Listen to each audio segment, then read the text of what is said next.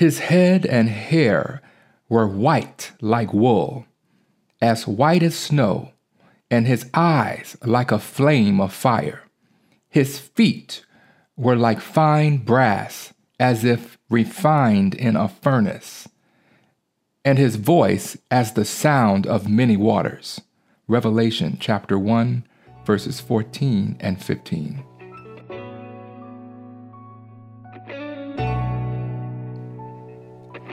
Hello, and welcome to the sixth episode of Left on Read thought provoking commentary by Trevor Cooper. I am your host, Trevor Cooper, recording from the San Francisco Bay Area in Northern California. Over the last several weeks, I have taken some time to reflect deeply on the several events of 2020. I desperately wanted to distill a deeper maybe even a divine meaning from the soul ripping devastation and the unprecedented human loss still being experienced all over the world. Everyone I know has been affected and impacted not only by this novel coronavirus, but by the images of police brutality, police murder paired to toxic political rhetoric and the ever encroaching feeling of uncertainty and sadness as we keep watching the U.S. unemployment rate, new coronavirus cases, and the COVID 19 death tolls climb. Last year, as I was planning for a new decade, I declared that 2020 would be the year of confirmation for what is now the Impact Fellowship Church, where I am lead servant and pastor. At that particular moment in time, I wasn't really sure why or what this confirmation was or how this declaration would bring glory to God, but I went with it. After many years of trial and error, I have learned to heed, oftentimes without questioning, the voice of God. When I looked up the word confirmation, the definition was astounding a Christian rite conferring the gift of the Holy Spirit. The ratification of an executive act by a legislative body, such as the confirmation of a controversial Supreme Court justice appointment. I must admit, these definitions are loaded for the time period we are now living in.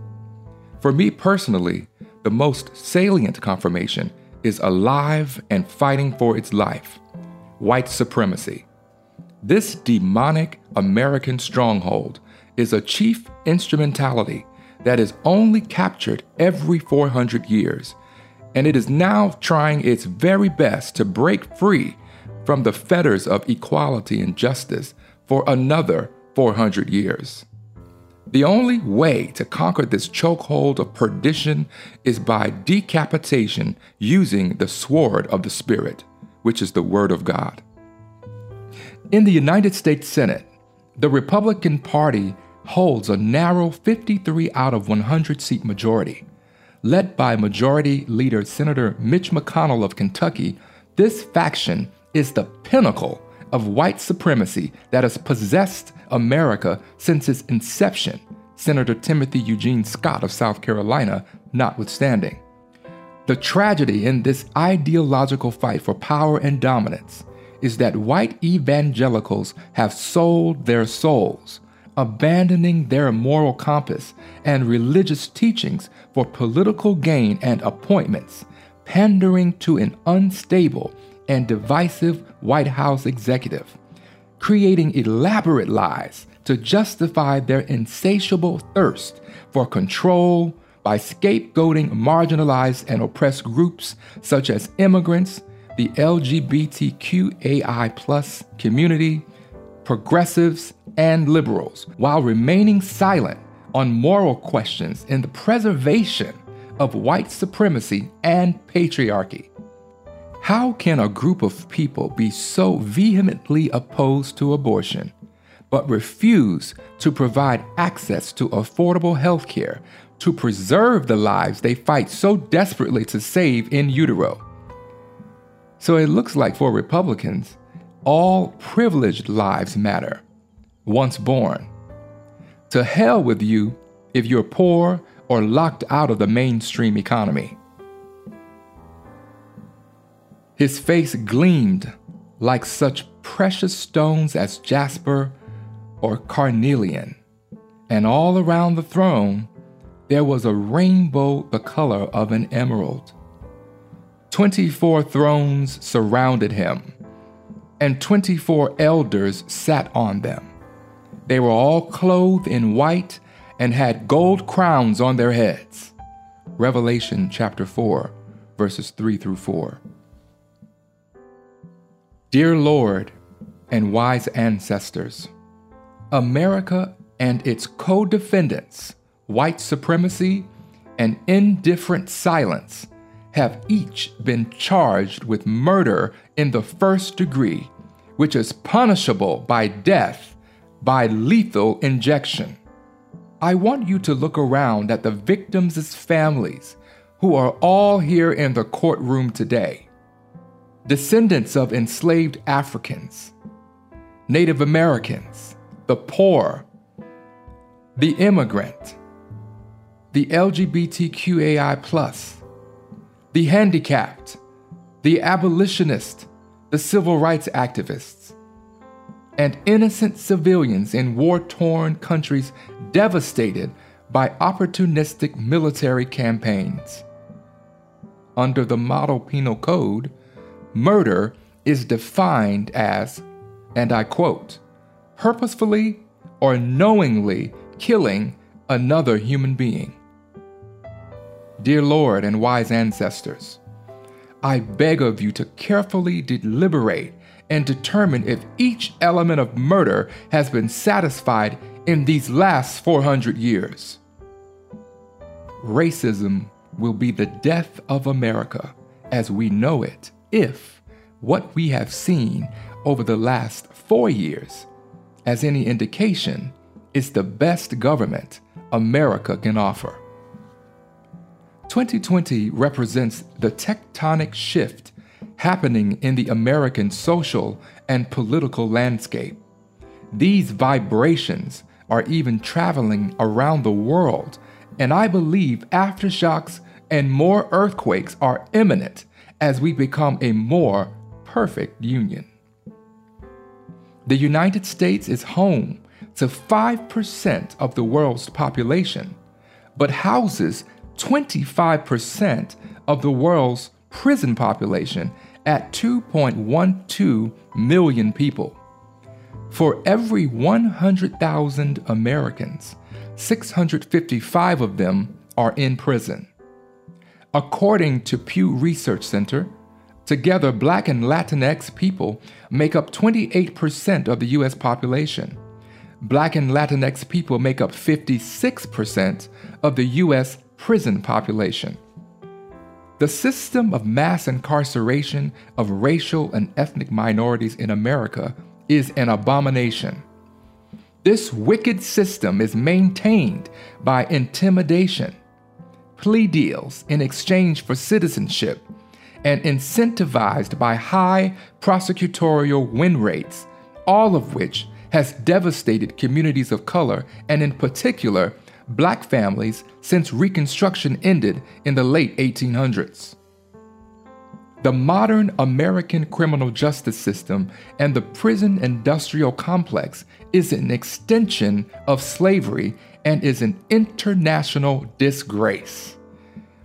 Restorative and transformative justice is desperately needed in communities that have been historically and systematically relegated to second class citizenship and blocked from participation in the mainstream economy because of the color of our skin. Just so I'm clear, a felon is often blocked from receiving federal financial aid to get a college degree, public housing, and in 11 states, restored voting rights post sentence, running for elected office, and in most cases, getting a job. Most employers will not hire convicted felons. This is second class citizenship and a life sentence without chains. Let me ask exactly how many missed meals does it take to become a felon? The biased administration of justice set off by racial profiling, both by police officers and the white people who weaponized them, are now in the crosshairs of the most ethnically and racially diverse coalition of people who are fed up. The call for police reimagining has grown from a cry to a deafening demand that is inescapable. The Black Lives Matter movement and its allies are fighting back against state violence, racist policing, all forms of oppression directed towards black lives and all marginalized and oppressed groups. So let me be clear all lives don't matter until black lives matter too. Anyone listening to this podcast who feels offended by what I just said, sorry. Not sorry. Police killings of black people in the US is a public health crisis.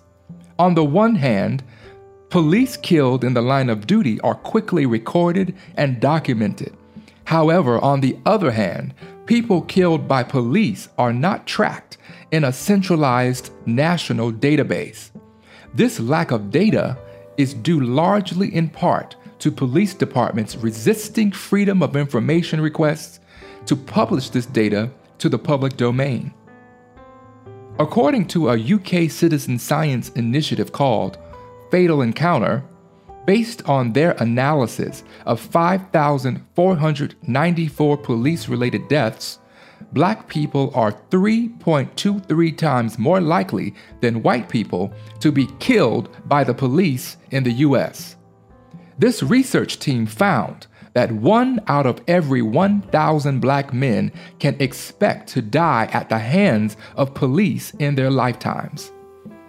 Between 2012 and 2018, the US government killed more black men in their 20s than diabetes, pneumonia, chronic respiratory disease, or cerebrovascular disease. Why is death of black men and women so normal that an organization had to name itself Black Lives Matter? Why are there so many ways to die unarmed and black in America? Why are white evangelicals willing to close their Bibles and vote for Donald Trump to remain in power? The answer? because they believe a vote for white supremacy gives them the biggest return on investment ROI. Jesus was very clear in his teachings about wealth and the kingdom of God. He said in Mark chapter 10 verse 25, "It is easier for a camel to go through the eye of a needle than for a rich man to enter into the kingdom of God. Tens of thousands of Americans have marched, protested, and rioted this summer because of high rates of unemployment, crippling student loan debt, jobs with stagnant wages, terminated or unaffordable access to health care, no upward mobility, and incensed by power and wealth concentrated in the top 1% income inequality has been hard coded into the American capitalist economy since day one. According to Pew Research, the top 1% of U.S. earners account for approximately 20% of the nation's income annually, while the bottom 25% of U.S. earners account for less than 4% of the nation's income annually. American capitalism is the God referenced on the money. And without proper controls, this false god will default to the protection and preservation of white supremacy, exclusively white spaces, and the perpetuation of white dominance in American society, which is why 80% of self identified white evangelical men voted for a morally bankrupt reality star who is the antithesis of Jesus Christ without blinking an eye. I am the chosen one.